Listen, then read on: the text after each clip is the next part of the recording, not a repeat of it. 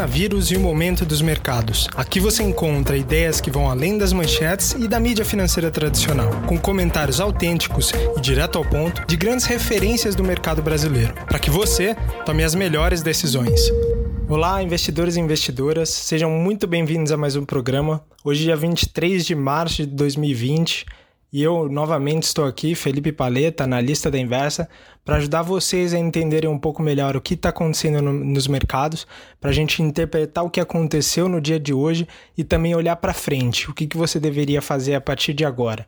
Hoje, que foi um dia muito movimentado, a ideia é que a gente faça um programa aqui um pouco mais objetivo, um pouco mais direto ao ponto. Então, nessa primeira metade, eu vou falar um pouco sobre o que aconteceu, a minha perspectiva sobre o que impactou diretamente no mercado no pregão de hoje, e eu vou trazer aqui para vocês uma mensagem super legal com algumas perguntas que eu encaminhei para o Ivan Santana, nosso trader e escritor aí que está no mercado há mais de 60 anos. Ele trouxe algumas lições que são indispensáveis para você nesse momento. Bom, então vamos direto ao ponto aqui, vamos falar o que aconteceu no mercado.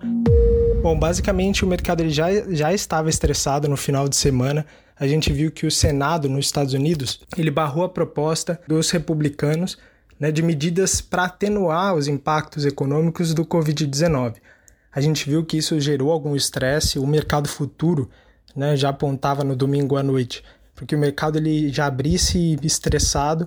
No entanto, na manhã de hoje a gente viu notícias surpreendentes e sem precedentes na história do mundo, com o Fed, que é o Banco Central norte-americano, anunciando que faria recompras limitadas de treasuries, que são títulos públicos norte-americanos, no montante aí próximo de 371 bilhões de dólares e mais 250 bilhões de dólares em títulos hipotecários.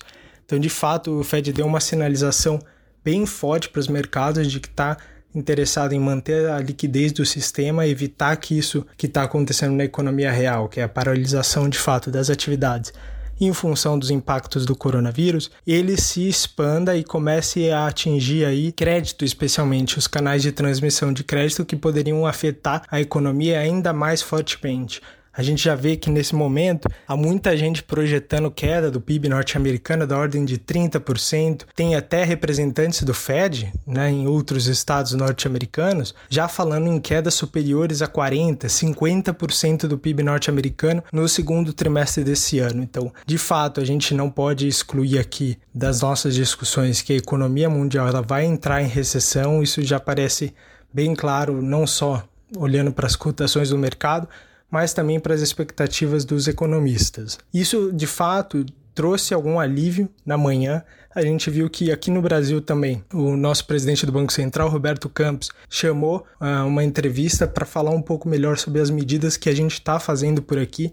E ele anunciou também uma atuação do Banco Central em termos de política monetária da ordem de 1,2 trilhões de reais. Né? Um montante aí muito maior do que a gente viu sendo feito lá em 2008, na última crise, e que representa algo próximo de 17% do nosso PIB sendo injetado no sistema. Também aqui no mesmo sentido do que eu expliquei aqui que o Fed está fazendo nos Estados Unidos. A ideia é garantir liquidez no sistema,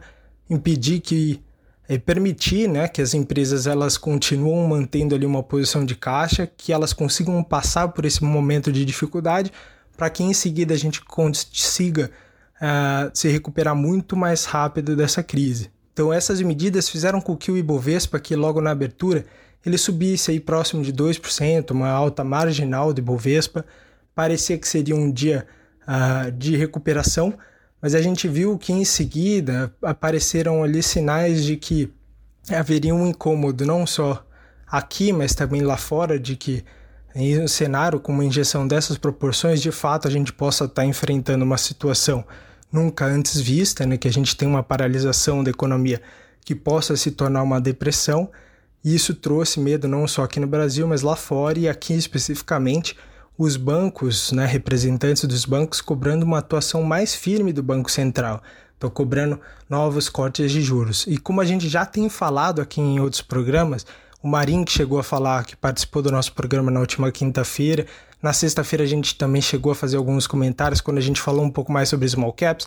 A gente falou que há um risco nesse momento e o Banco Central, de certa forma, deixou claro isso na entrevista hoje às 9 horas, de que um corte exagerado dos juros nesse momento, ele pode não ter um impacto prático na economia e, pelo contrário, ele poderia fazer com que a gente tivesse aí inflação e precisasse, em um segundo momento, desancorar todas as expectativas e voltar a subir juros, né? Então, o que ele tem feito nesse primeiro momento, já foi feito um primeiro corte, o mercado ele já está esperando por um corte de curto prazo, adicional, mas ele quis injetar liquidez via outros instrumentos, né, que o Banco Central ele tem lançado mão nesse momento, para garantir liquidez no sistema, permitir que as empresas continuem rodando. Também tem medidas fiscais que o governo federal tem adotando, né? O Bolsonaro chegou a anunciar a possibilidade de suspensão dos contratos por até 4 meses, né, para dar aí uma folga adicional para as empresas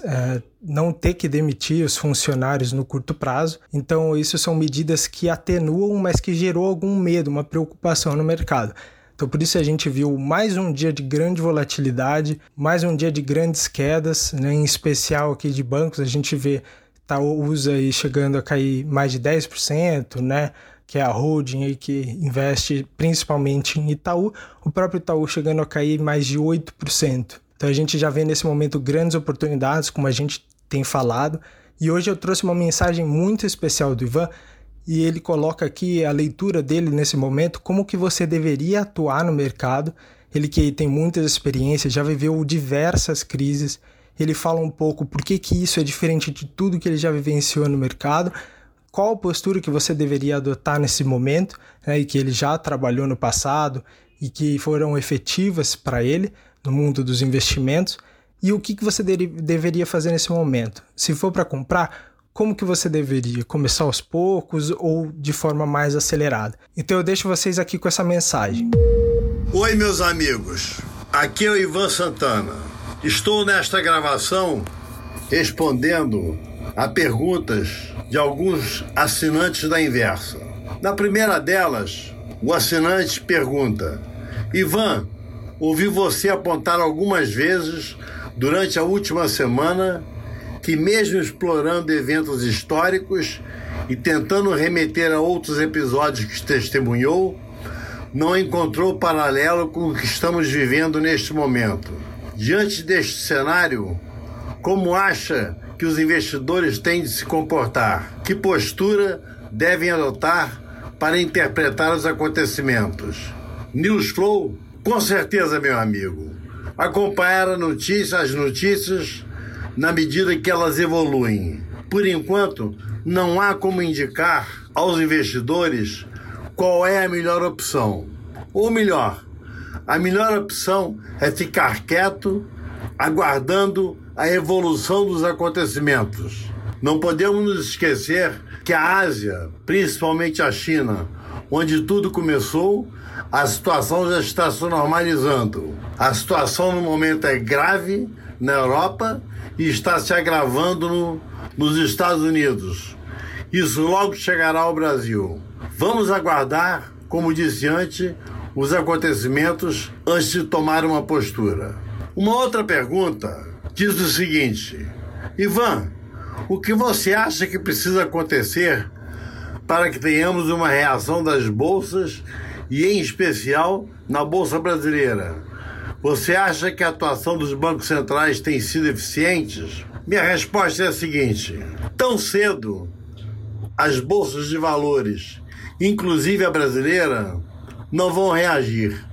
O melhor que pode acontecer elas pararem de cair. Agora, se alguém tem esperança do índice voltar lá para os níveis de janeiro deste ano, quando chegou a 119.500, pode esquecer, isso não vai acontecer em 2020 nem em 2021. Nós estamos em um bear market.